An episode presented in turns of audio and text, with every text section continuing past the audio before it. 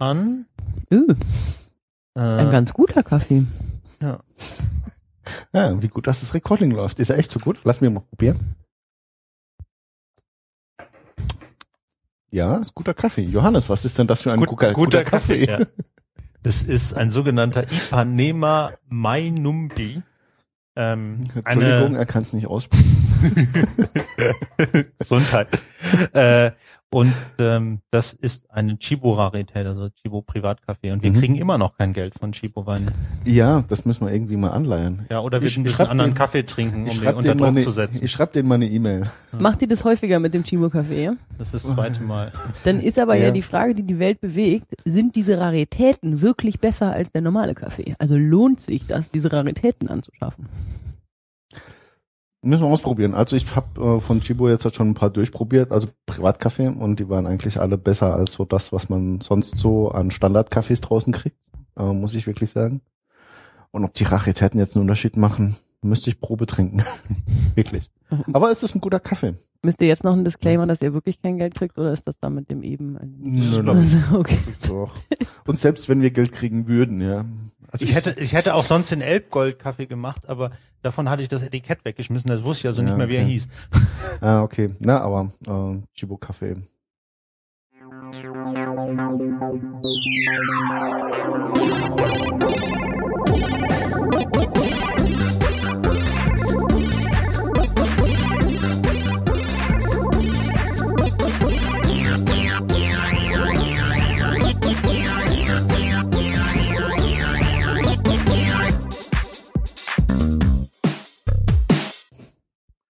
Ja, herzlich willkommen zu einer neuen Ausgabe des alltäglichen Podcastes. Wir haben heute meine Kollegin Anna von Dillen dabei. Das ist die weibliche Stimme, die euch noch unbekannt ist. Ähm, Anna, fang doch mal damit an zu sagen, wer du bist und so weiter. Wer ich bin und so weiter. Hallo, ich bin, ähm, ich bin Anna van Delen, wie Johannes schon gesagt hat. Ähm, wir sind Kollegen. Ich bin jetzt seit anderthalb Jahren mit Johannes äh, in Hamburg. Hab davor, ich glaube, tatsächlich zwölf Jahre in Holland gelebt und mein Studium und meine Promotion abgeschlossen. Und komme aber ursprünglich äh, aus der Nähe von Köln, aus der schönen Eifel. Mhm. Ähm, und bin da groß geworden in, in Bad Münstereifel, um genau zu sein. Bekannt von Heino. Auch nicht schlecht. Okay, ähm, wir wollen heute eigentlich quasi wirklich über deine Promotion reden, wenn ich das richtig äh, erfasst habe, mit dem Titel. Äh, ist das der Titel auch von deiner Promotion? What's our psychic income? Nein, Nicht? Wie nein. heißt sie denn? Oh, das war eine schlechte Up Upfront Research. Ähm, meine, meine Promotion hieß What Happened to Autonomy? Mhm. Visual Arts Practices. No, I think so actually. Visual Art Practices in the in the Creative Industries Era oder so. Ich habe das äh, das schon sehr ausgeblendet, wie man merkt. Das, das leidige Kapitel. Ähm, naja, aber sowas in der Art. Also es hat schon damit zu tun, das ist aber nur ein winziger Aspekt meiner Gesamtarbeit, ähm, die sich um sowohl Kunsttheorie in irgendeiner Form als auch ähm, Soziologie, also sehr viel theoretisch-soziologischer als der Inhalt dieser Artikel, als eben auch um Theorien der kreativen Industrie ging Mhm. Hier äh, den, den Artikel, auf den du dich beziehst, ähm, das ist ein Artikel, der quasi in einem Blogformat ausgegeben wurde äh, und deswegen sehr viel, naja, sagen wir mal, ähm, fokussierter ist Mhm. und mehr in den Zusammenhang gebracht wurde mit auch der IT-Industrie und was da, naja, sagen wir mal, Zusammenhänge sind, die ich so gesehen habe, seit ich ähm, da drin gearbeitet habe, was ich auch nicht gedacht hätte, was mich sehr überrascht hat. Ähm, weil am Ende vom Tag wir eben doch einen Teil der kreativen Industrie ausmachen, auch in dieser Mhm. Branche. Ja. Lass uns mal lieber noch einen Sch- Schritt zurückgehen, ähm, weil du hast nur sehr ansatzweise gesagt, worum deine Doktorarbeit ging. Vielleicht kannst du da noch mal ein bisschen genauer drauf eingehen, dass der Kontext so ein bisschen klarer wird. Ähm, so, What Happened to Autonomy ist der, ist der Titel. Ähm, okay. Autonomie. Äh, warum Autonomie? Ich habe meine Doktorarbeit ähm, im Auftrag, also in Holland ist man Angestellter der Universitäten, wenn man eine Promotion macht, jedenfalls in den meisten Fällen. Meine Promotion habe ich angestellt an einer Kunsthochschule gemacht. Das heißt, mein Thema war deswegen schon allein dadurch gebunden ähm, an irgendeiner Form was Künstlerisches. Ich habe davor einen Master in Kulturmanagement gemacht, so kam das dann in diese Richtung und habe ähm, im Laufe der Zeit quasi äh, hat sich das so zusammengespitzt, meine, meine Forschung oder mein Interesse, dass ich über die Fragestellung der Autonomie von Künstlern gesprochen habe. Was bedeutet das?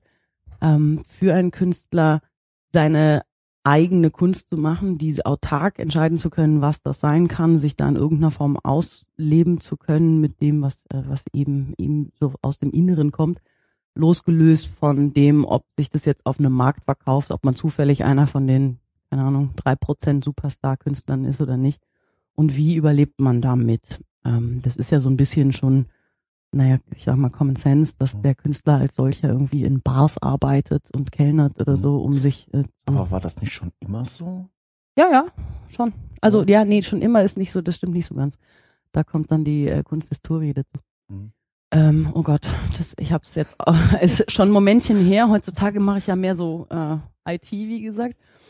Ähm, kunsthistorisch kommt dieser Autonomiebegriff eigentlich ähm, na, aus dem späten Mittelalter würde ich mhm. sagen, mhm. als sich der Künstler vom Hofe befreite, beziehungsweise schon, vielleicht sogar schon davor, als sich der Künstler von den Gilden äh, loseiste. Also damals mhm. gab es eigentlich, war das ein Handwerk, äh, ja. die Kunst.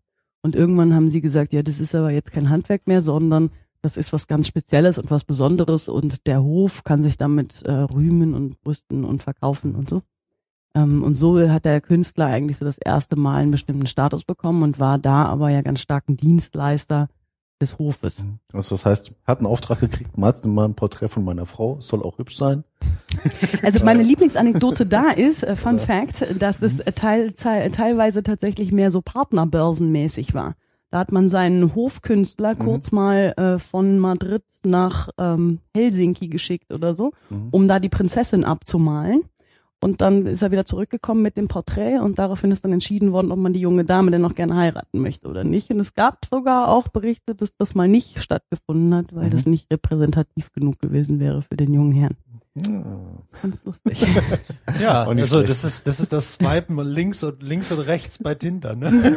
ja, ja, genau. In diesem Fall nur, also mehr so mit zu Pferde von Madrid nach Helsinki dauert Ja, die, die Kommunikationswege waren halt ein bisschen manueller. Ja. Aber Richtig, ne? Was du heute halt in Sekunden entscheidest, hast du damals halt Monate für gebraucht. Ne? Ja, genau. Also das war eine Ausprägung. Die andere war, bitte malen Sie mich, aber machen Sie mich hübsch. Mhm. Ähm, das heißt, viele der Porträts, die man heutzutage so sieht, müssen jetzt auch nicht zwangsläufig genau so gewesen sein. Da ist schon noch einiges an Schönheitsoperationen ähm, in, mit dem Pinsel quasi. Ja, genau, also das, was wir heute mit Photoshop machen, ne? Genau, ja, das ist mhm. also, das ist, siehst du, das ist eigentlich ganz hochmodern, auch damals schon gewesen. Ja. Tinder sich, und Photoshop. Hat sich echt nicht viel verändert. Nee, nee eigentlich gar nichts. Da können wir jetzt aufhören. Richtig so. Und ähm, also so die, aber die, die wirkliche Autonomie vom Künstler, die ist dann auch wirklich erst dann gekommen, wie die sich vom Hof losgesagt haben und gesagt haben, okay, ich, äh, gut, im Mittelalter in der Kneipe arbeiten, glaube ich, hat nicht so viel eingebracht, dass sie dann ihre Kunst bewerken, äh, bewerkstelligen konnten. Genau, nein, da hat es, ähm, im Grunde war da das Problem, dass natürlich von den Künstlern wiederum, also im Grunde auch wie heute, sehr, sehr wenige nur in diesen Hofstatus gekommen mhm. sind. Oft war der Hofkünstler auch derjenige, der zum Beispiel architektonische Entscheidungen gemacht hat mhm. und so. Das war also mehr so ein, ein Gesamtbegriff Kultur mhm. schon fast. Ja. Ähm, und da hat, jetzt möchte ich nicht lügen, aber ich glaube irgendwie so im 17. Äh, Jahrhundert oder so jemand gesagt, das ist doch ein Schmarrn. Wir müssten da eigentlich mal eine, äh, eine Disziplin, eine akademische draus machen. Und es gibt da ja nun gewisse Regeln und gewisse Virtuositäten, die man erlernen und beherrschen kann.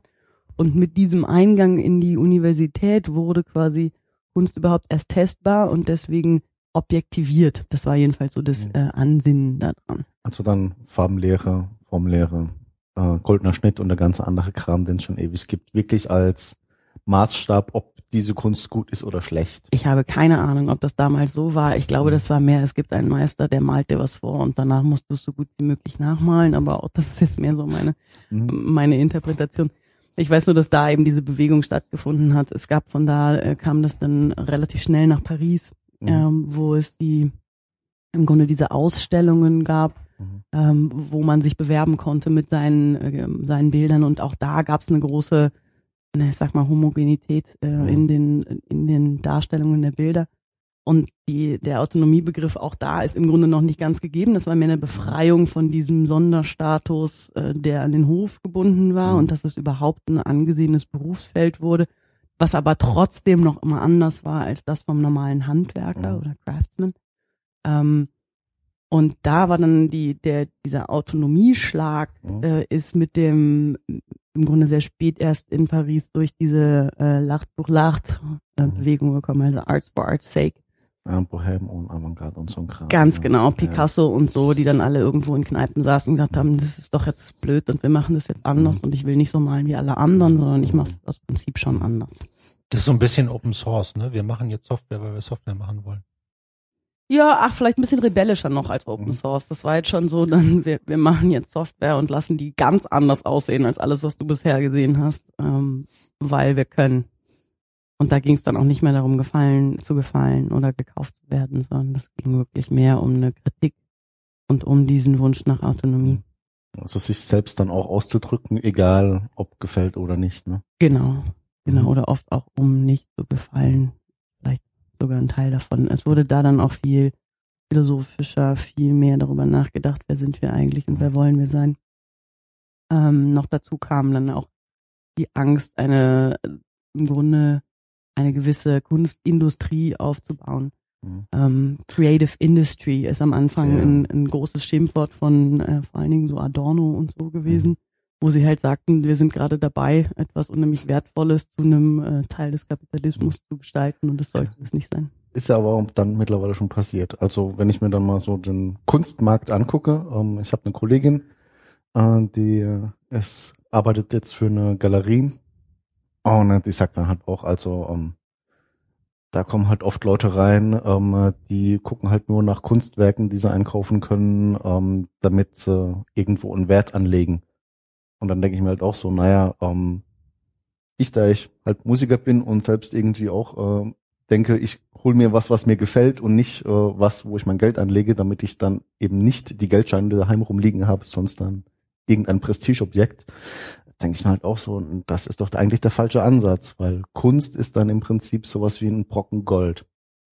Ob es schön aussieht oder nicht, ist egal, da geht's einfach nur um Wert und Werterhalt oder Wertsteigerung und das ist ja nicht Sinn und Zweck der Übung, gerade wenn es ums Kunst geht, meiner Meinung nach.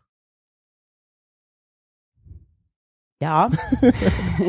Ja, lass uns doch, Kurze lass uns an Antwort, der ne? Stelle einfach mal äh, über, über dann die Jetztzeit, also das, was du in deiner Arbeit untersucht hast, reden.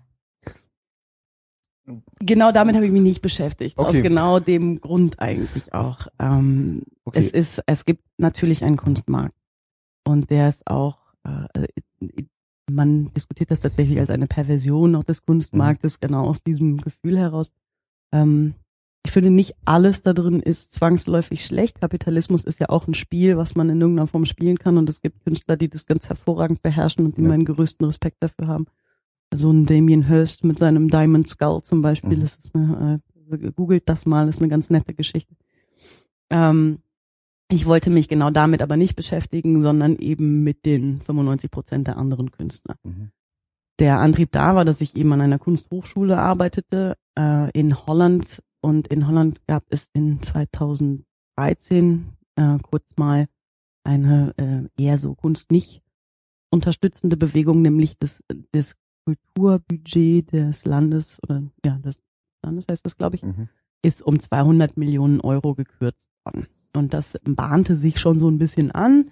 Es gab deswegen politisch quasi einen Aufruf ähm, zur Klärung der Frage, haben wir zu viele Künstler? Und so kam ich also irgendwie auch mit in dieses Research Field und die gesamte Kunstwelt in, in Flandern und ähm, Holland wurde doch sehr viel aktiver, um genau da mal zu forschen, was, wer sind wir denn und wer wollen wir sein?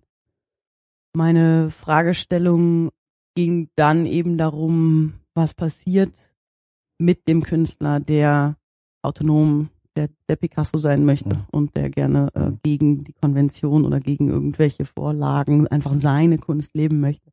Was passiert mit dem, wenn er jetzt nicht mehr relativ einfach irgendwelche Funding-Möglichkeiten hat, sondern sich selbst ähm, finanzieren muss? Was sind da die Möglichkeiten? Was macht er eigentlich heutzutage? Gehen die alle wirklich Kellnern? Oder, und da war dann die Hypothese, man spricht über die kreative Industrie, ganz losgelöst von dieser Künstler-Thematik, als Kreativität als, als Driver in der Ökonomie, dass es an sich jetzt ein Wert geworden ist, mit dem und Wirtschaftsunternehmen tatsächlich auch, ähm, ja, wo Wirtschaftsunternehmen einen Bedarf nach haben und ist das nicht etwas, was der Künstler dann heutzutage ausfüllen kann und deswegen eigentlich bessere mhm. Chancen hat, in seinem Bereich etwas zu machen, also immer noch mit seiner Kreativität zu arbeiten und seine Seele deswegen ein kleines bisschen weniger zu verkaufen und nebenbei irgendwie, also damit sich wohler zu fühlen, weil es ist ja quasi noch Kunst. Und Empfinden Sie das so oder nicht? Mhm. Das war jetzt im Wesentlichen meine Fragestellung. Also da geht's dann quasi so um ähm, Berufe, also ich suche jetzt mal ein paar Beispiele, ähm, irgendjemand entwickelt dir ein Corporate Design oder irgendjemand ähm, macht äh, Bilder für Magazine, ähm, fotografische oder macht, äh, keine Ahnung, äh, irgendwelche Installationen im Schaufenster. Ähm, geht es dann so in diese Richtung? Also je nachdem, welche Kunst du betreibst, kannst du dich da auf ganz vielen Feldern, auch in der Wirtschaft, dann künstlerisch betätigen, muss man sozusagen. Und äh, das war quasi so die Hypothese, dass du dann halt alles, was heute Design ist, alles, was heute so in diese Richtung geht, ähm, sind dann eigentlich Künstler, die Geld verdienen, um dann im Privaten ihre eigene Kunst machen zu dürfen oder zu können, wie sie möchten. Oder wenn du ja. Videos, äh, wenn, wenn du äh, Musik für Werbevideos machst. Mhm. Ja, also oder für, für Podcasts, damit du viel Geld verdienst, weil die Podcasts ja so viel. Genau. Also mein Schlagzeuglehrer zum Beispiel, ähm, diese ja. kleine, äh, dieser kleine Exkurs geht wahrscheinlich wirklich in die Richtung. Der hat eigentlich Geld damit verdient, dass er Schlagzeugunterricht gegeben hat und wirklich äh, Jingles für Werbung äh, geschrieben hat äh, und hatte nebenher ähm, drei Bands, die er hatte zum Spaß haben. Die haben richtig gute Musik gemacht und zwei Bands, mit denen er Geld verdient hat. Also die zwei Bands, mit denen er Geld verdient hat, waren dann so diese typischen Bands, spielen auf Hochzeiten, spielen auf Partys, spielen auf irgendwelchen Weinfesten. Und die anderen drei Bands ähm, waren dann so Jazz oder ähm, irgendwelche Post-Pop-Geschichten, ne, die sich halt nicht so gut vermarkten lassen, sagen wir es mal so. Und äh, das ist dann so dieser Ansatz, den du quasi verfolgt hast, ne, um das mal ein bisschen plakativer zu machen. Genau, ja, das mhm. ist natürlich völlig richtig. Äh, so kann man das machen und es hat auch was mit der mit der Kunstform zu tun. Mhm. Ich habe mich mit visuellen Künstlern beschäftigt, das heißt mit Musikern jetzt in dem Fall gar nicht. Unter visuelle Kunst fällt aber zum Beispiel durchaus noch sowas wie Performance-Kunst. Wenn man jetzt sich den gemeinen Performance-Künstler vorstellt, der irgendwie äh, crazy Bewegungen mhm. in abgefahrenem Setting macht, da wird es dann schon ein bisschen schwieriger, das Ganze auch für Geld in einer Zweit- oder Drittband zu machen, sag ich mal. Ah, okay. Ähm, deswegen gibt es da gewisse Korrelationen natürlich ja. irgendwie, die mit dem mit der Wahl des der Kunstform zu tun haben. Vielleicht noch Gogo-Tanz, ne? Aber ja, also das sei jetzt mal dahingestellt, vielleicht noch so gerade eben. Aber da, ja, es gibt einfach Fälle, die haben mehr damit zu tun, mhm. ähm, was man eigentlich so als seine Kunst versteht und andere, die haben das weniger. Mhm. Das ist auch so ein bisschen eine der, der Findings von meiner Arbeit, dass es halt äh, schon stark davon abhängt, was du denn eigentlich machst ähm, wenn du Installationskünstler bist und dich ein Museum fragt, ob du im Auftrag eine Installation machen möchtest, dann ist deine einzige Beschränkung im Zweifel ein Raum. Also einfach, dass der irgendwie eine bestimmte Größe hat. Wenn du ein Fotograf bist und jemand kommt zu dir und sagt, mach mal ein Foto von meinem Hund, dann ist es jetzt schon sehr viel beschränkender, wenn du normalerweise andere Fotos machst mhm. oder äh, Interior Design Bilder oder so ist natürlich was ganz, ganz anderes als Fotos mit einem künstlerischen Hintergrund zu machen. Oder wenn du Maler bist, ähm, jemand zu dir kommt und sagt, ich hätte bitte gerne ein, ein, Gemälde für mein Wohnzimmer und das muss rot sein, damit zum Sofa passt. Das ist halt jetzt schon irgendwie auch eine Beschränkung, ja. die manche Leute völlig unproblematisch finden mhm. und andere aber halt gar nicht gut. Aber ist es nicht so, dass, also man hört es immer wieder, Innovation findet vor allen Dingen dann statt, wenn, ähm, wenn Dinge beschränkt sind. Das heißt also, Kreativität wird durch Beschränkung ausgelöst.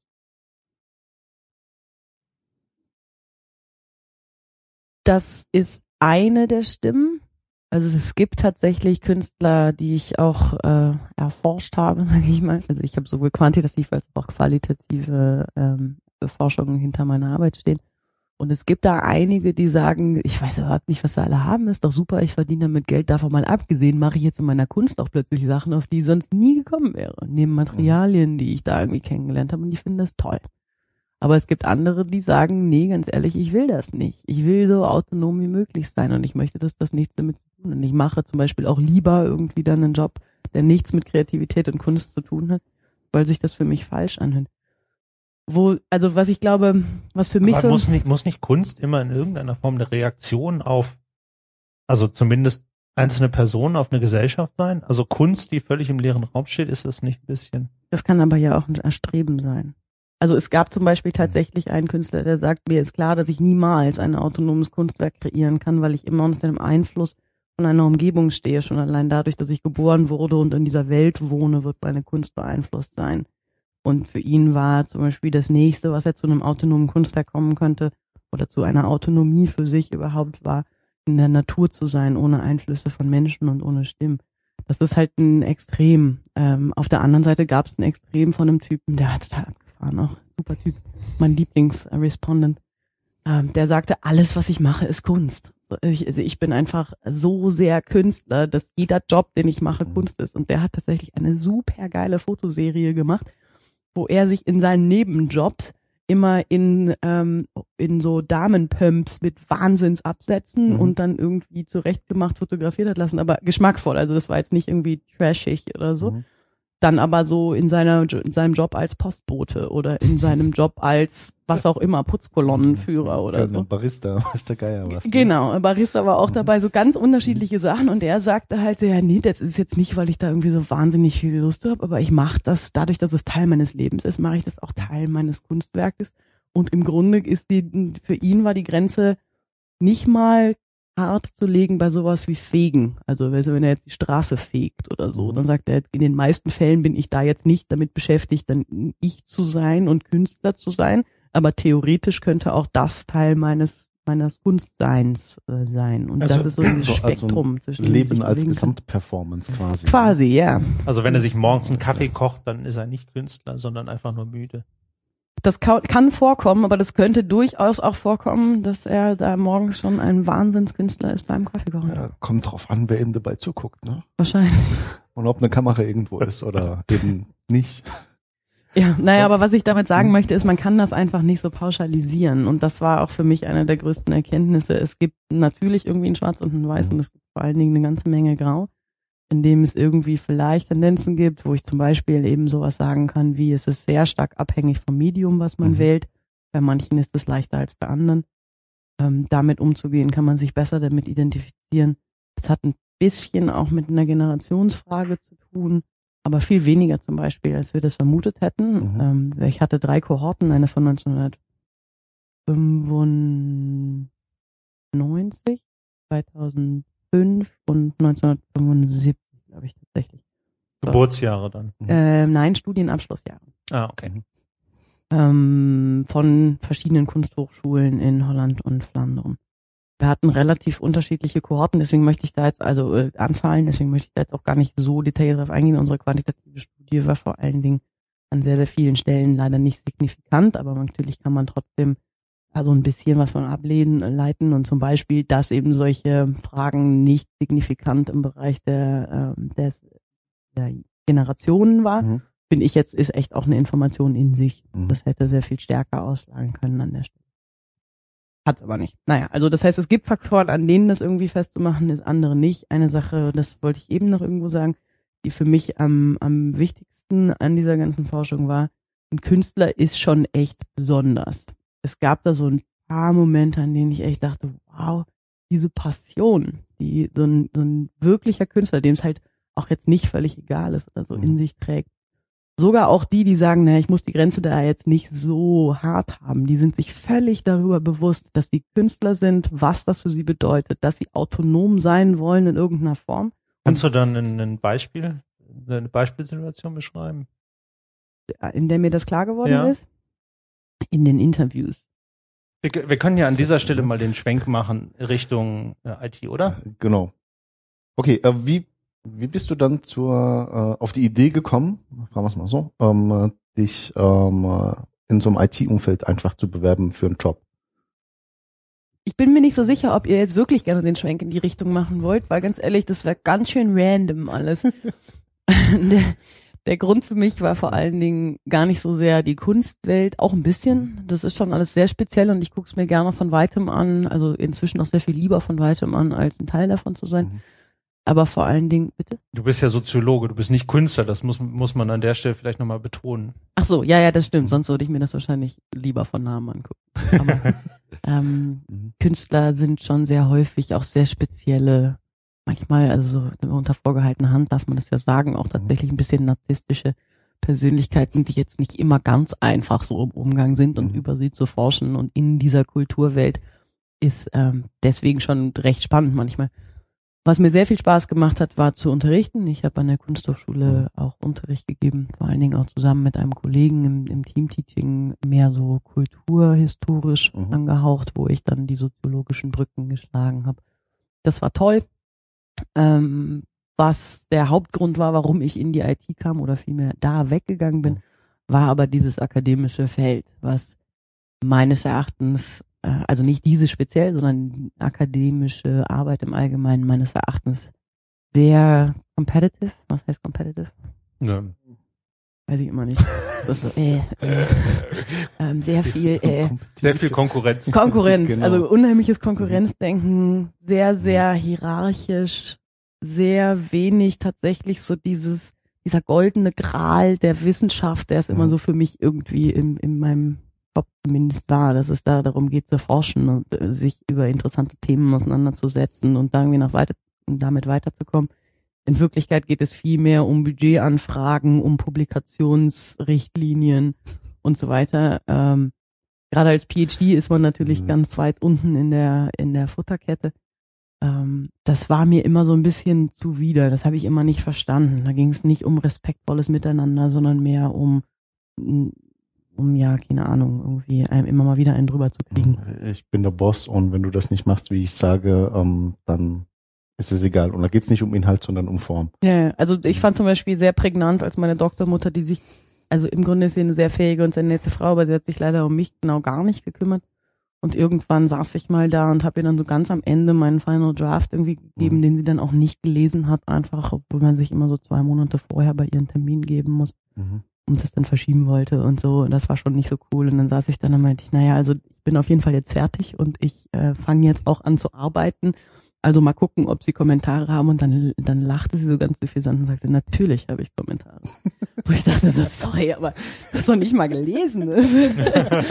und das beschreibt es so ganz gut irgendwie. Also das mochte ich auf jeden Fall nicht daran. Es war eine ganz komische Welt und ich wollte da jetzt gerne weg. Das war für mich ein sehr anstrengender Prozess. Ich fühlte mich sehr allein damit. Das ist, glaube ich, auch so ein, äh, so ein Standard, wenn man seine Doktorarbeit schreibt. Man ist da echt auf sich gestellt Mhm. und das ähm, über so einen langen Zeitraum. Also ich habe am Ende mit so einer halben, halben Jahr, bisschen länger sogar zwischen Abgabe und dann eigentlicher Defense waren das jetzt sechs Jahre, die ich mich Mhm. damit beschäftigt habe.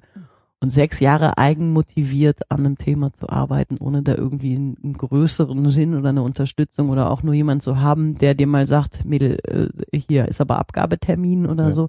Das ist echt anstrengend. Das ist wirklich Mhm. anstrengend. Und deswegen wollte ich da weg. Und dann dachte ich, okay, was kann ich denn sonst so? Weil mit hier Kunst und Soziologie und so ist man ja auch genau nischt. Ähm, Taxifahren. in, sehr interessanter Taxifahrer, ganz genau. das war immer mein Karriereziel. Ähm, und dann habe ich mich tatsächlich darauf besonnen, einfach, was sind denn meine Qualitäten und habe darüber nachgedacht und bin dann auf Consultancy gekommen eigentlich. Und weil, weil ich halt irgendwie reden kann und mit Menschen kann und so. Mhm. Ähm, und auch gerade so eine Interdisziplinarität, die in der Soziologie ja auch irgendwie in, inherent ist und auch in Mhm. meinen Studien davor, äh, einem da, glaube ich, ganz gut äh, zur Seite steht. Darüber habe ich mit einer ähm, befreundeten HR-Recruiterin gesprochen, die ich gefragt habe, ob sie das irgendwie eine gute Idee für mich fände oder was es sonst Mhm. so für Möglichkeiten gäbe, was sie so sehen würde, wenn ich da jetzt was ändern würde. Und sie meinte, nee, das, also das fände sie jetzt schon auch. Hat dich dann eingestellt. Ja, das ist die Kurzversion tatsächlich. Sie meinte, sie wüsste jetzt nicht so genau, ob ich IT cool fände oder nicht. Ähm, aber ich könnte mir das ja mal angucken. Ihre Firma wäre halt ganz geil und da würde ich kulturell sicherlich ganz gut reinpassen. Und dann habe ich mir diese Homepage angeguckt und war tatsächlich, es war so Liebe auf den ersten Blick. Mhm. Ich hatte aber immer noch überhaupt keine Ahnung, was das ist. Und das hat sich auch im Grunde so bis zwei Monate in the job gehalten, Mhm. dass ich keine Ahnung habe, was ich da eigentlich jetzt machen soll. Meine erste Frage, die ich, das werde ich wirklich auch nie vergessen. Es war so Tag drei oder so im Büro ähm, und hinter mir saß mein jetziger Tech-Lead Mhm. Und ich habe dann irgendwie so über die Schulter auf ihren Bildschirm geguckt und es war alles schwarz und bunt Mhm. und weiß nicht mehr. Und dann habe ich irgendwann mal nicht, du sag mal, ist das jetzt eigentlich Code? also das so gut war ich äh, schon. Also ich wusste schon eine ganze Menge tatsächlich. Naja, und dann bin ich auf die äh, auf die Southwark University geschickt worden, also quasi so eine, wenn man von woanders herkommt oder eben gerade frisch äh, on the job ist, Mhm. ähm, Stelle in Indien und da habe ich vor allen Dingen gelernt, dass mir mein Job wirklich Spaß machen wird. Und das habe ich aber echt erst da auch verstanden. Jetzt bist du ja nicht Programmierer geworden. Ähm, Nee, ein Glück, also für die Programmierwelt auch vor allen Dingen. das, ist, das ist noch nicht bewiesen. Das kannst du nur beweisen, wenn du es mal gemacht hast. Äh, sondern Business Analyst. Kannst du mal kurz sagen, was das dann bedeutet? Business Analyst bedeutet, oh, das weiß ich eigentlich, das weiß ich bis heute noch nicht so genau. Ich behaupte das nur immer. Ähm, es, da geht es tatsächlich. Okay, dann fragen wir mal so, was machst du denn den ganzen Tag? ja, auch das weiß ich. Nein, ich habe mir das neulich mal so aufgeschrieben. Man denkt ja immer, ich würde ganz viele Storys schreiben. Das mache ich aber gar nicht. Business Analyst ist vor allen Dingen ähm, da, um, also wir als Consultancy arbeiten für und mit Kunden und da geht es natürlich darum, erstmal zu verstehen, was denn ihr Problem ist, was sie gerne mit einer Software lösen möchten. Und ich sehe da meine, meinen Job quasi drin, da besonders gut nachzufragen und immer mehr zu verstehen und immer mehr Sachen dann auch in dem Verstehen nochmal neu in Frage zu stellen, um quasi ähm, so die Erkenntnisse da zu, zu generieren von was sind denn jetzt die ersten Schritte, die wir gerne gehen wollen. Das mache ich natürlich nicht alleine, sondern immer zusammen mit einem ganz schön starken Team. Es geht darum, sowohl die technische Seite zu verstehen, was gibt's denn jetzt und, und was wollen sie da machen. Das, da bin ich dann sehr schnell überfragt natürlich, als aber auch die, die Business-Seite, also zum Beispiel, was bringt denen das denn jetzt? Was wollen sie damit erreichen? Soll es effizienter werden oder ähm, soll das, keine Ahnung, Fehler vermeiden oder so? Das wären jetzt so klassische Sachen, die natürlich ein, ähm, ein Ziel von so einer Software sein können. Und da ist das viel mein Job rauszufinden. Ähm, von da geht es dann aber auch mit User-Interaktion, also User Research und auch da wieder eigentlich vor allen Dingen Frage stellen, um dann nachher besser zu wissen, was denn eigentlich äh, gewünscht ist oder nicht. Mhm. Das wieder zurückzuspielen zum Team, die sich natürlich damit beschäftigen, vor allen Dingen auch fortzuschreiben und da drin weiterzukommen und das ähm, da quasi ihnen die Abkürzung zu geben, dass ich das schon mal vorbearbeitet habe und wir das dann nochmal zusammen diskutieren. Das ist so ein bisschen da an der Stelle mein Job wo äh, mir dann da halt so die Ana also Business Analyst, das heißt, das hat viel mit Analyse ja zu tun und genau diese Fähigkeiten kommen mir da dann auch sehr ge- entgegen, dass ich einfach sehr, sehr, sehr viel, sehr, sehr lange Texte lesen musste und das Wichtigste daraus holen musste. Mhm. Und dann das wiederum mit dem nächsten Text und dem Wichtigsten daraus verbinden zu können und ein drittes Argument daraus machen zu können. Naja, das mache ich halt jetzt eins zu eins, nur in einem ganz anderen Umfeld. Mhm. Also das heißt, du guckst dir dann auch an, wenn ein Kunde kommt und sagt, ähm, ich brauche hier äh, eine Software für, ähm, ich hatte gerade eben ein schönes Beispiel. Ähm, ich brauche eine Software, dass mein Bankberater ähm, bessere Kredite vergeben kann, äh, Baufinanzierung zum Beispiel. Und dann musst du dich damit auseinandersetzen, naja, ist es dann wirklich das, was sie wollen oder wollen sie eigentlich wirklich was ganz anderes? Ne? Du musst Also, erstmal dreimal ähm, Nein sagen, bevor du überhaupt drüber nachdenkst, aber dann ja. Ne? Also ich, ich kenne das halt, dass ähm, oft Leute irgendwie ähm, äh, zu mir kommen und sagen, hey, ich brauche da ein Formular für irgendwas. Und dann äh, diskutiere ich mit denen drüber, dann mache ich denen erstmal ein Formular und dann so im Gespräch kommt mir irgendwann auf, dass sie eigentlich gar kein Formular haben wollen, sondern dass sie eigentlich was ganz anderes brauchen, vielleicht einfach äh, einen Workflow eigentlich haben möchten, den sie an eine Dokumentation dranhängen können und eben nicht ein Formular, weil das Formular sieht dann so aus, dass dann halt Status drin sind, diese abhaken möchten. Äh, Und dann sage ich halt immer so, naja, du willst eigentlich gar kein Formular, sondern du brauchst eigentlich was ganz anderes. Geht's dir oft auch so, dass du dann mit Leuten redest, die sagen, ich weiß schon ganz genau, was ich will und nach zwei Stunden Gespräch mit ihnen merkst du, dass sie eigentlich was ganz anderes brauchen, als das, was sie wollen? Jein. Fällt mir ein bisschen schwer zu sagen, jetzt gerade, weil wir so weit schon im Projekt sind, dass wir Mhm. uns da ziemlich eingespielt haben und das nicht mehr so häufig passiert. Mhm. Am Anfang war das sicherlich der Fall, vor allen Dingen, weil es, äh, weil die Kundenseite sich schon viele Jahre im Grunde oder zumindest eine sehr, sehr lange Zeit mit dem Thema beschäftigt hat. Das heißt, da natürlich ein wahnsinniges äh, Wissensgap zwischen ihnen und uns war. Mhm. und es dann ein bisschen schwer fällt, da immer den richtigen Moment zu finden, an dem man was doch nochmal hinterfragt oder einfach so annimmt. Uns ist sicherlich auch an ein paar Stellen quasi passiert, in Anführungsstrichen, dass wir dann etwas umgesetzt haben, weil uns so vehement gesagt wurde, doch, genau das brauchen wir und wir nachher festgestellt haben, ja, eigentlich war es ein anderes Problem. Also ja, das gibt's äh, natürlich. Ähm, jetzt gerade habe ich das nicht mehr so das Gefühl, da ist es mehr, dass konzeptuell relativ klar ist, was wir, was wir machen und dann wie wir das machen, erarbeitet wird mit den Usern und da ist das natürlich stark so. Also die gehen sehr, sehr oft von der Lösung aus oder gehen von dem Status quo aus, wie es ist und können sich nicht vorstellen, dass es auch andere Möglichkeiten gibt. Ähm, da arbeite ich immer stark mit unserem Experience Designer zusammen, um die Ideen zu entwickeln, ihnen das dann auch zu zeigen und das hat vor allen Dingen auch so ein bisschen eine Arbeitsweise, die man ihnen erstmal näher bringen mhm. muss. Jetzt gerade hatte ich zum Beispiel eine Session, wo ich dann auch irgendwann mal, als die meinen, ja, ja, naja, das ist, das können wir ja jetzt eh nicht haben oder das ist halt so, wie es ist ähm, wo ich dann gesagt habe, nee, nee, das stimmt jetzt nicht. Wenn in diesem Post-it jetzt gerade drei Stellen weiter nach oben hängt, dann wird das vielleicht einfach das komfortabelste Feature, was ihr je in eurem Leben gesehen habt. Das mhm. ist halt euer Zutun. Jetzt, wir müssen verstehen, was für euch das Wichtigste ist.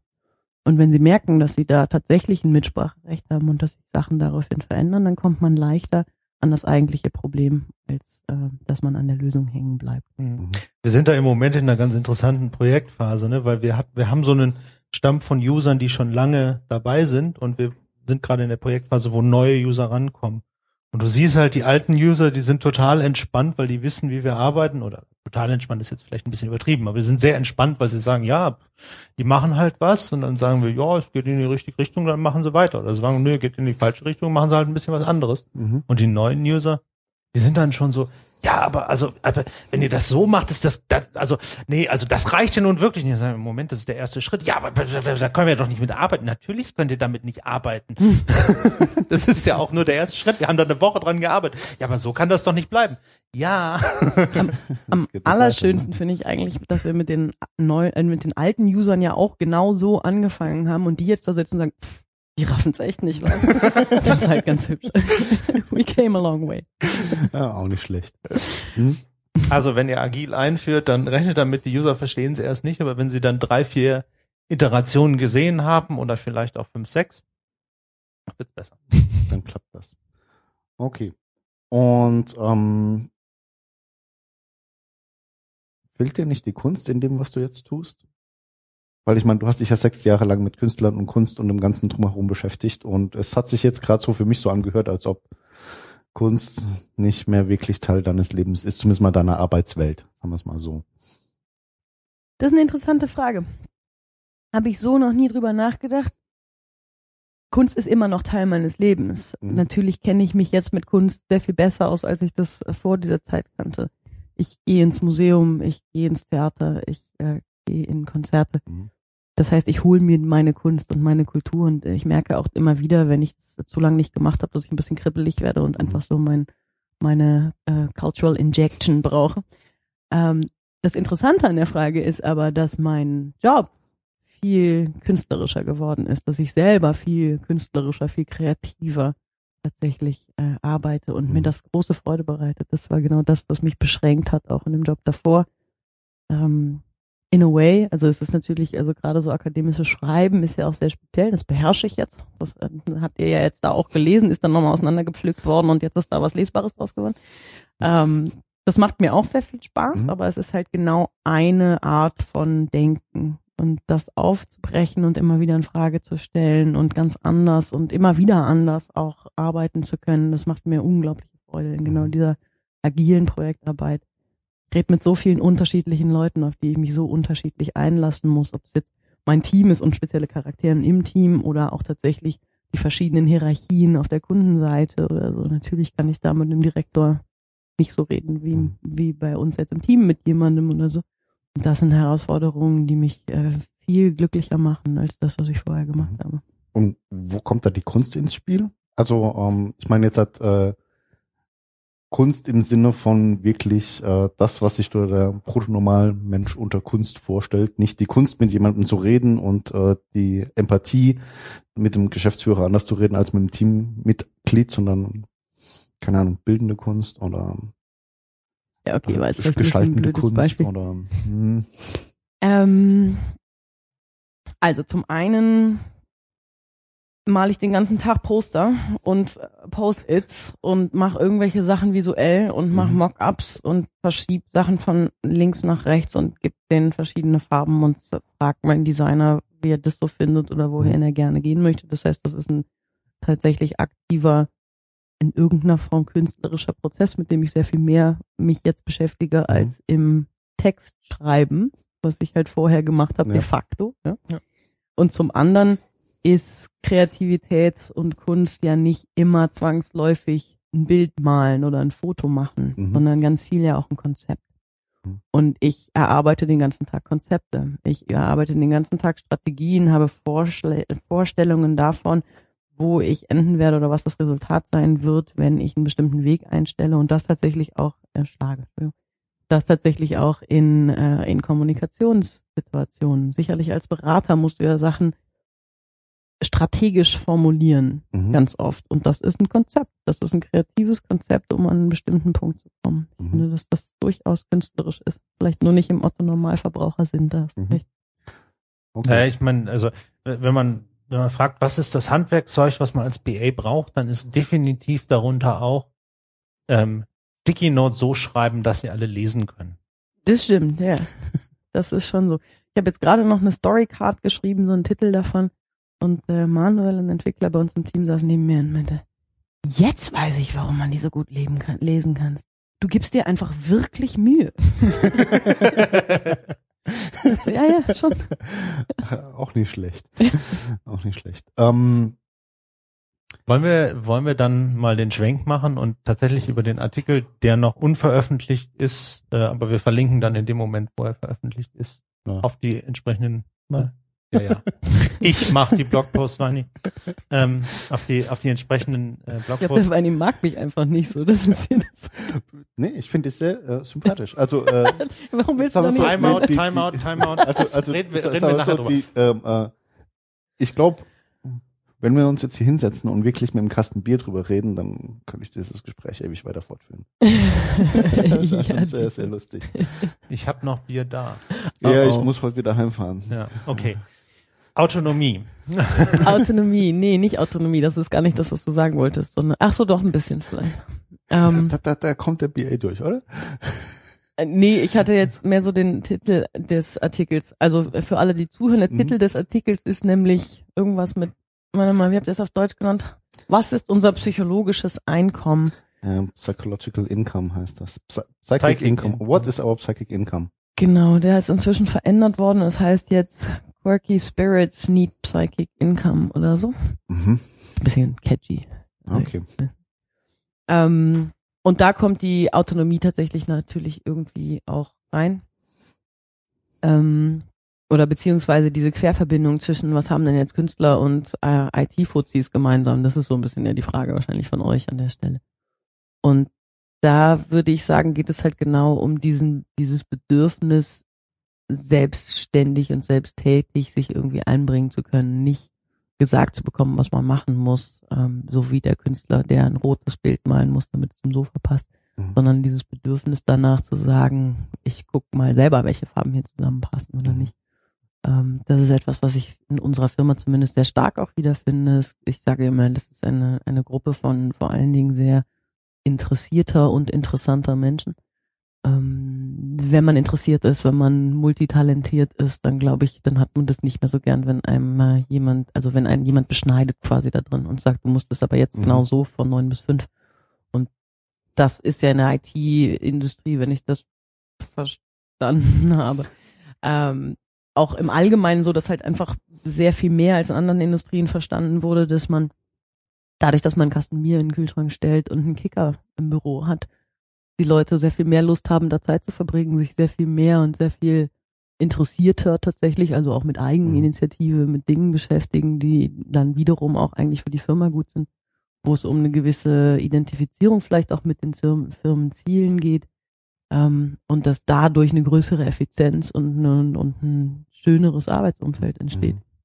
Und das ist etwas, was, ähm, wenn man da so ein bisschen den Spagat machen möchte, äh, der französische Soziologe äh, Pierre Monger Psychic Income nennt. Mhm. Das Psychic Income wäre beim Künstler jetzt tatsächlich die Erfüllung, seine Kunst auszufüllen, die er als Einkommen erfährt, Mhm. was genauso viel wert ist wie Geld. Also das heißt, es gibt verschiedene Einkommensformen, wäre da an der Stelle die Theorie. Und es ist ähm, nicht zwangsläufig so, dass du das eine mit dem anderen ersetzen kannst. Und ähm, Psychic Income an der Stelle wieder zurück in der IT-Welt wäre dann halt, es geht vielleicht nicht unbedingt nur darum, dass du das Top-Salary kriegst, sondern wenn du halt eine Firma hast, mit der du dich mehr identifizieren kannst und die du cooler findest, die irgendwie Werte darstellen, die auch deine Werte Mhm. sind, dann ist das eine Form von Income, die du quasi auch generierst, die das, die dich dann glücklicher macht vielleicht. Also Johannes hat mal gesagt, warum nennst du es nicht einfach Job Satisfaction? Das äh, verstehen die Leute dann direkt mehr. Das sehe ich ein bisschen anders, weil Job Satisfaction kann auch einfach sein, ähm, in welcher von den beiden Bars arbeite ich lieber, weil der Kaffee leckerer ist. Da geht's nicht drum, sondern es geht wirklich um noch so einen Schritt mehr ähm, in meinem Empfinden. Also tatsächlich, wann kannst du etwas als Einkommen definieren, weil es so wichtig für dich ist, weil du dafür was anderes nicht machen würdest oder weil du, weißt du, also ein bisschen schwierig zu formulieren. Der- Ja, also das heißt im Prinzip, ähm, macht mir so viel Spaß, an diesem Projekt beteiligt zu sein, dass ich lieber auf monetäres Einkommen verzichte als, äh, ja, also weil wir könnten jetzt alle SAP-Consultant werden und unsere Gehälter würden um 20 Prozent steigen. Ähm, das machen wir aber nicht, weil Das, das wird nicht reichen. davon ja. kriegt man die Psychologen, die man dann braucht, nicht bezahlen. Genau. Nee, ähm, ich, ich verstehe das so ein bisschen, also ich habe mal ähm, eine Bachelor-Thesis gelesen von einer Wirtschaftsinformatikerin, äh, die hat über Personal Ownership geschrieben. Und da ging es auch so ein bisschen drum, ähm, ähm, dass der Manager eben gucken muss, dass die Leute, die etwas produzieren oder etwas schaffen, sprich die ihre Arbeit äh, äh, leisten, ähm, eben auch am Schluss dann sehen, okay, das ist das, was ich gemacht habe und dass eben auch alle anderen sehen, das ist das, was genau diese Leute gemacht haben. Und dadurch, dass dann eben transparent wird, was ich denn alles geleistet habe, ähm, habe ich einen viel stärkeren Bezug dazu und kann eben auch sagen, okay, das ist meine Arbeit, weil wenn ich mir zum Beispiel ein Auto angucke, da weiß ich ja nicht, wer das zusammengeschraubt hat und da ist diese Personal Ownership relativ gering. Aber wenn du jetzt zum Beispiel Programmierer bist und ein Stückchen Code hast, der dann irgendwo live geht und ähm, du dann vielleicht am Ende sogar noch das Produkt selber nutzt, dann kannst du eben hingehen kannst sagen, weißt du was, genau das da habe ich gemacht.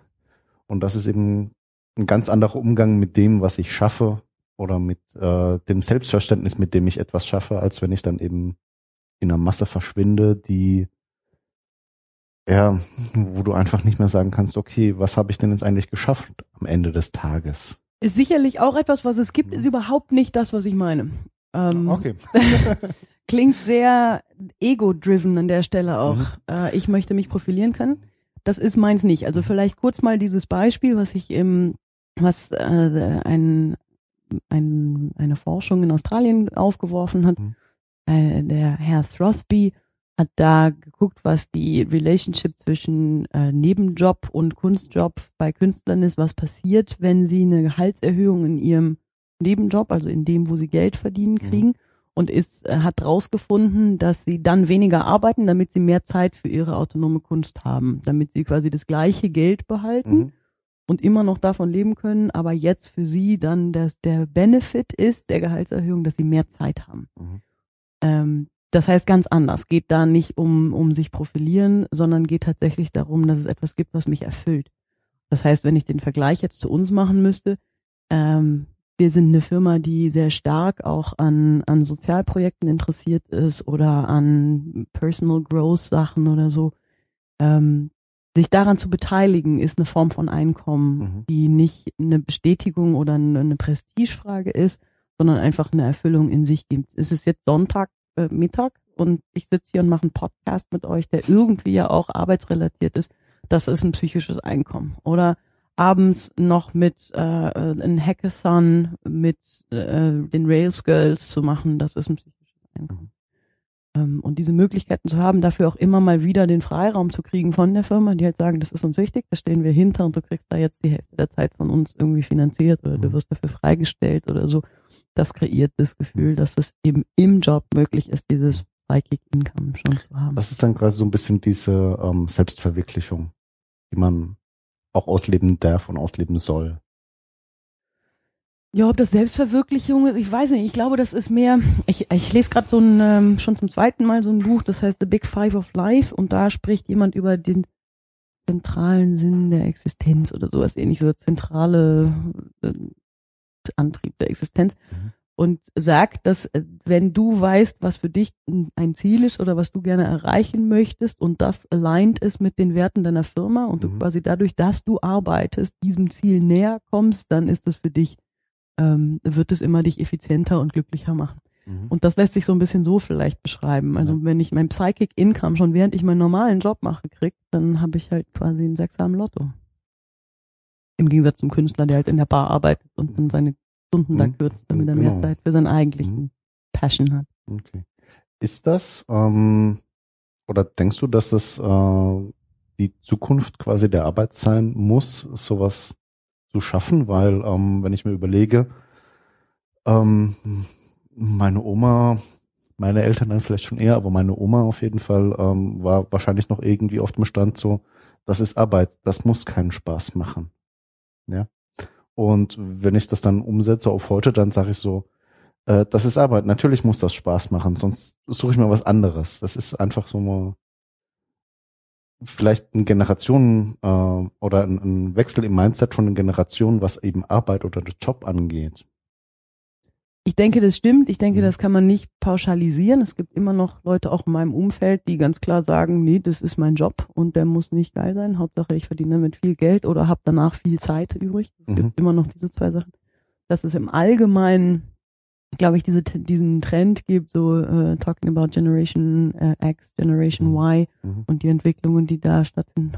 Kannst du die Generationenbegriffe dann mal kurz einführen, weil ich weiß nicht, was das ist.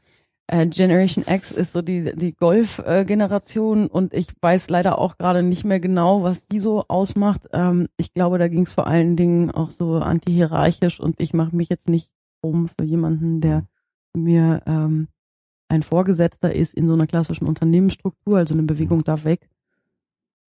Ja, ich gucke gerade. Ja, googelt das mal, ja, vielleicht ja, genau. stimmt auch waren nicht. Das, waren das nicht die ersten, äh, die, war das nicht die erste Generation, die man nicht wirklich eindeutig zuordnen konnte? Vorher gab's ja die Punker und die Rocker und die Popper und so weiter und bei Generation X haben sie dann irgendwann festgestellt, so naja, wir haben da nicht ein Gros an äh, Vorlieben, Richtung was auch immer, nachdem wir die Generation benennen können. Deswegen ist es DX. Vielleicht weißt du da was, was ich nicht weiß. Ich glaube, dass das nicht so ganz stimmt, weil Punker, Rocker mhm. und Popper sind ja mhm. doch eher jetzt so Freizeitausprägungen mhm. und in der Theorie um Generation X and Y mhm. geht es tatsächlich um äh, mehr so Wirtschaftsausprägungen einer Generation. Wie kann man als Arbeitgeber dieser Generation gerecht werden? Mhm. Ähm, und Generation Y an der Stelle ist halt ganz viel diese, dieser Autonomiegedanke. Äh, wie kannst du deine Mitarbeiter motivieren, tatsächlich für mhm. dich zu arbeiten, weil sie halt im Zweifel sagen, sorry, kein Bock auf deine Story. Ja. Und das ist eben neu. Es geht nicht mehr darum,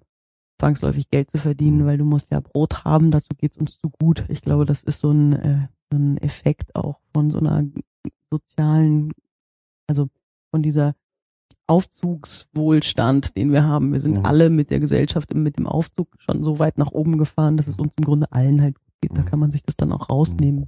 Ja. Also das heißt dann auch so dieses äh, Bestreben oder dieser Gedanke, ähm, von wegen, naja, ähm, es geht mir nicht darum, eine hierarchische Karriere zu machen. Das heißt, ähm, Mitarbeiter, Teamleiter, mittleres Management, oberes Management, sondern es ist auch okay, wenn ich eine fachliche Karriere mache. Das heißt, ich bleibe einfach normaler Mitarbeiter, bin aber irgendwann Spezialist für etwas, das mich erfüllt, das mir Spaß macht ähm, und ziehe eben daraus meinen Benefit. Ne? Also nur, nur mal so äh, aus, äh, aus dem Wikipedia-Artikel kann man das alles mhm. nicht rauslesen, was ihr da sagt. äh, Dann ist es vielleicht ganz die anders. Harte, die harte Definition ist ähm, frühe 70er bis frühe 80er oder an, im anderen Artikel ähm, 1965 bis 1976 geboren, mhm. ähm, hat nie einen Krieg erlebt. Das gilt dann auch offensichtlich nur für die westliche Zivilisation. die Das, anderen, das ist Generation X. das ist Generation X. Generation äh, Y ist 77 bis 98 geboren. Äh, Da sind wir alle drin, ne? Ja, so ziemlich. So alt bist du dann doch noch nicht, Weini. Nee. Ähm, und äh, hier habe ich jetzt noch nichts, äh, noch nicht sehen. Umgang mit Krisen. Die Generation Y hat in der sensiblen und formativen Zeit ihres Jugendalters den Terroranschlag in New York, weltweite Kriege und Krisen und selbst die Finanz- und Euro-Krise mit verheerender Jugendarbeitslosigkeit erlebt. Haben wir hier aber auch nicht. Ich Ähm, glaube nicht, dass man das jetzt noch verstehen kann, so wie du gerade das runternuschelst.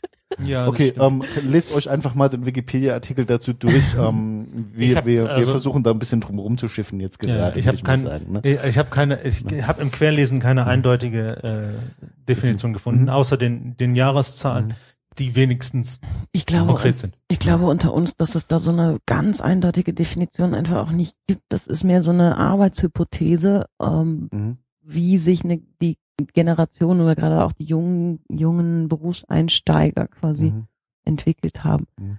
Ähm, gibt da äh, viel Forschung, also naja, nicht Forschung, sondern mehr so viel Meinungen vielleicht in dem Bereich. Ein sehr interessantes, sehr empfehlenswertes Buch Mhm. zum Beispiel von Friebe und Lobo, das heißt, wir nennen es Arbeit Mhm. und geht dann darum, dass man heutzutage auch echt total legitim den ganzen Tag mit seinem Computer im Starbucks sitzt und im Zweifel wahnsinnig produktive Arbeit da leistet, Mhm. aber man das eigentlich nicht mehr so richtig trennen kann. Ja. Auch diese Trennung von Beruf und Privatleben und so spielt da irgendwie mit rein und das ist dann Mhm. so ein Begriff, der ich glaube auch bewusst ein bisschen vage gehalten ist äh, und einfach unsere Generation in irgendeiner Form so als Trend beschreibt.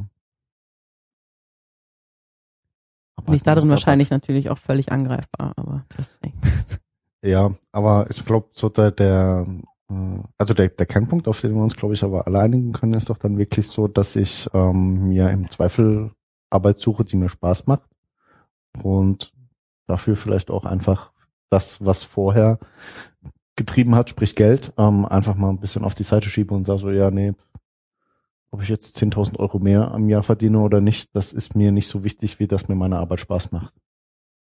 Genau, und da geht es, glaube ich, also ich, ich finde das immer so ein bisschen schwierig, das zu minimieren auf, das macht mir jetzt alles Spaß, sondern es geht, glaube ich, generell um eine gewisse Flexibilität. Es kann ja jetzt auch sowas sein wie, ähm, dass man seine, seine Working Hours irgendwie selbst bestimmen kann, so, eine, so ein gewisses Gefühl von Company Trust, Mhm. dass man ähm, nicht für alles Rechenschaft ablegen muss Mhm. und so. Das sind, glaube ich, so Grundbedürfnisse, die ähm, vielleicht sogar auch so die, die ersten Anzeichen von einem Streit mit dem Kapitalismus als System bestehen. Es gibt nicht mehr diese alten, oder natürlich gibt es die, aber die werden langsam überholt, diese alten Firmenstrukturen, in denen man halt diktieren kann, was jetzt gemacht wird. Mhm. Und Dass es das in irgendwelchen Industrien immer noch äh, hauptsächlich gibt, ganz sicher.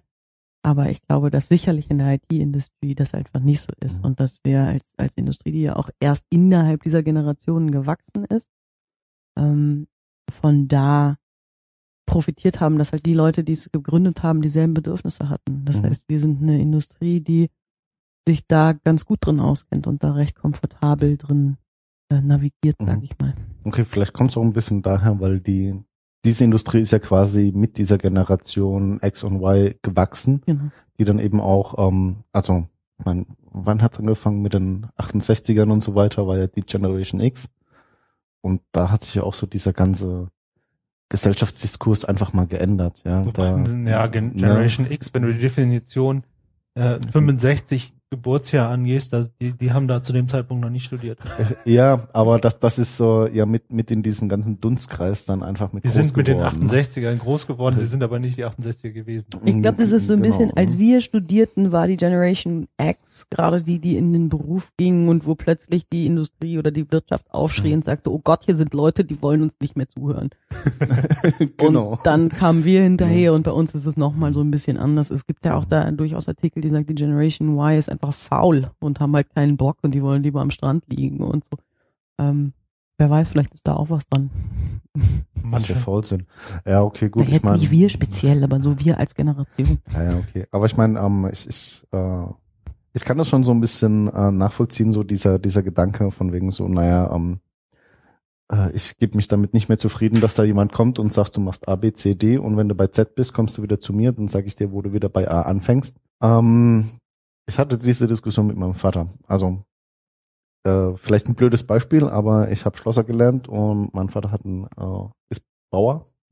Und er kam dann halt immer und hat gesagt, okay, da ist was kaputt und du nimmst jetzt halt das und machst dann das so und so und dann am Schluss ist es wieder ganz. Und es hat ein halbes Jahr gedauert, bis ich ihm beigebracht hatte, dass er zu mir kommt und sagt, da hinten steht was, das ist kaputt, mach's ganz. Ne? Und das war einfach auch so äh, eine Diskussion, wo ich ihm dann einfach sagen musste, hey, ähm, ich habe das gelernt, ich weiß, was ich tue. Ich kann mir das selber angucken und ich finde dann schon selber eine Lösung dafür.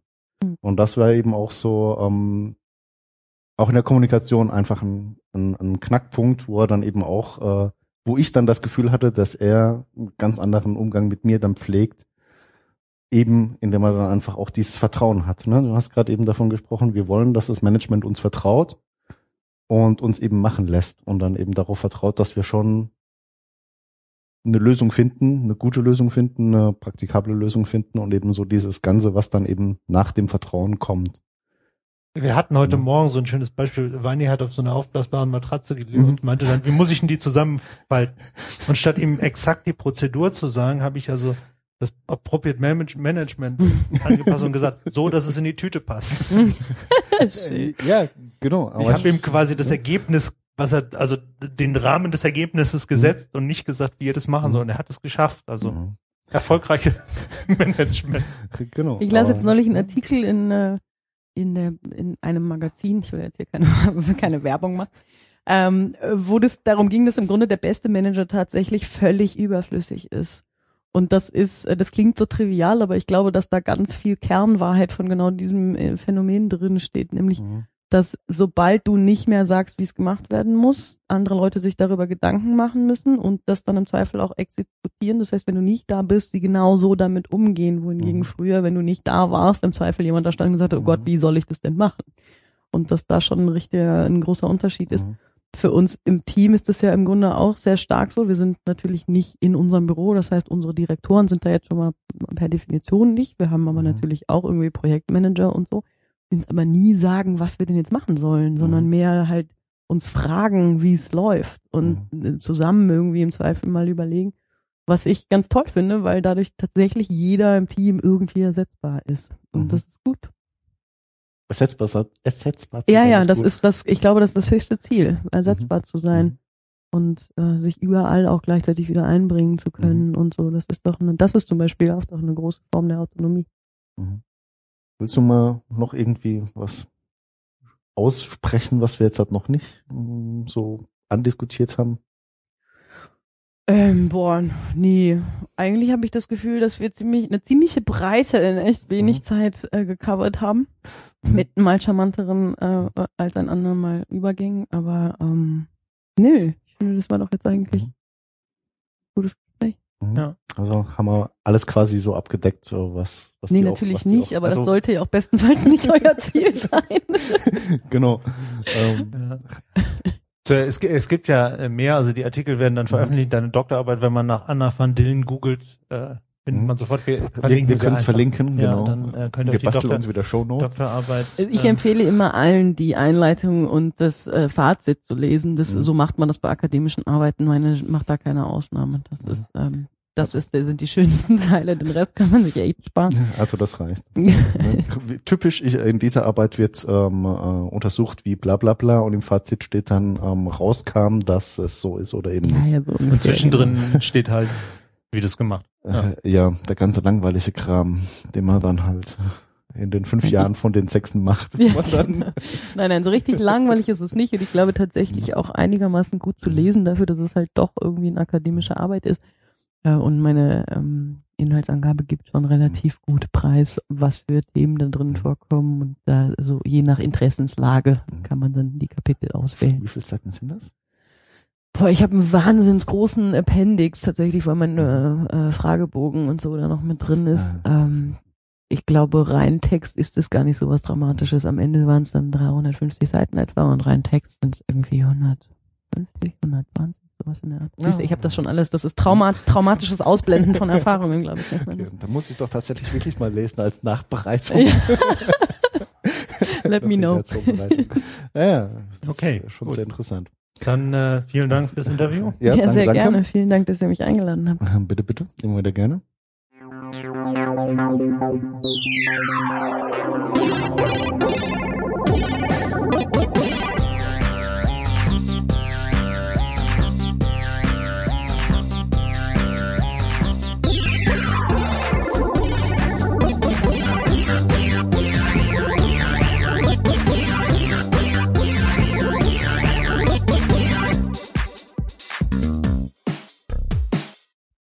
So, ja, also der Privatcafé hat natürlich, äh, dieser Raritätencafé, nicht Privatcafé, hat natürlich die absoluten Nachteil, dass ich da ein ganzes Booklet zu bekommen habe. Ähm, das lese ich jetzt nicht, Ja, für das, eben. das langweilt euch total. Ich lese mal hier diesen kleinen Abschnitt, der ist gar nicht so schlecht. Privatcafé Rarität. Die Rarität Nummer zwei dieses Jahres verwöhnt sie mit einem sanftig zarten Aroma. Entdecken Sie auch die dezenten Anklänge von Nuss-Nougat in diesem einzigartigen Filterkaffee. Nuss-Nougat war für mich schwer zu erkennen, weil ich nicht weiß, wie das schmeckt. Ich bin ja normalerweise dagegen allergisch. Da müsst ihr jetzt sagen, ob äh, ihr das geschmeckt habt. Ähm, ich finde ihn ganz schön, er ist ein bisschen schwach. Also Mhm. Hat ja diese fünf Bohnen-Notation und Mhm. da hat er tatsächlich nur eine Mhm. Bohne, also die schwächste Stufe, die man haben kann. Ähm, aber ein schöner Kaffee, ja, ich würde mir, glaube ich, nicht nochmal kaufen, aber den gibt's auch nur bis Ende Ostern. Insofern habe ich da wahrscheinlich Besteht die Gefahr gar nicht Die, erst. besteht die Gefahr gar nicht erst. Ja. Genau. Ich hätte jetzt nicht gedacht, dass der nur eine Bohne hat und ich trinke normalerweise mehr so Espresso und dann viel Milch drauf und fand dafür diesen Kaffee doch sehr lecker. Also der war mir kräftig genug und hatte echt einen schönen eigenen Geschmack. Oft sind die ja so sauer dann. Das ist Mhm. dieser hier gar nicht. Ich fand den super. Genau. Also ich fand den eigentlich auch ein bisschen schwach. Ähm, Nuss-Nougat äh, konnte ich gar nicht rausschmecken. Lag vielleicht auch dran, weil ich gerade einen Nuss-Nougat-flavored Kaffee daheim trinke. da kommt es ganz anders durch. Lob ich Ähm, mir die Chemie, wa? äh, ja, ich weiß gar nicht, ob das, äh, naja, muss ich nachlesen. Egal. Ähm, ich fand dann auch ähm, eigentlich lecker, äh, kann wirklich ein bisschen stärker sein. Muss man vielleicht mal doppelt so viel mit halb so viel Wasser aufbrühen und dann mal gucken, was dabei rumkommt. Ne? Können wir ja machen jetzt im Anschluss an den Podcast. Okay. Genau, in diesem Sinne, also Tschüss. Ähm, tschüss. Tschüss.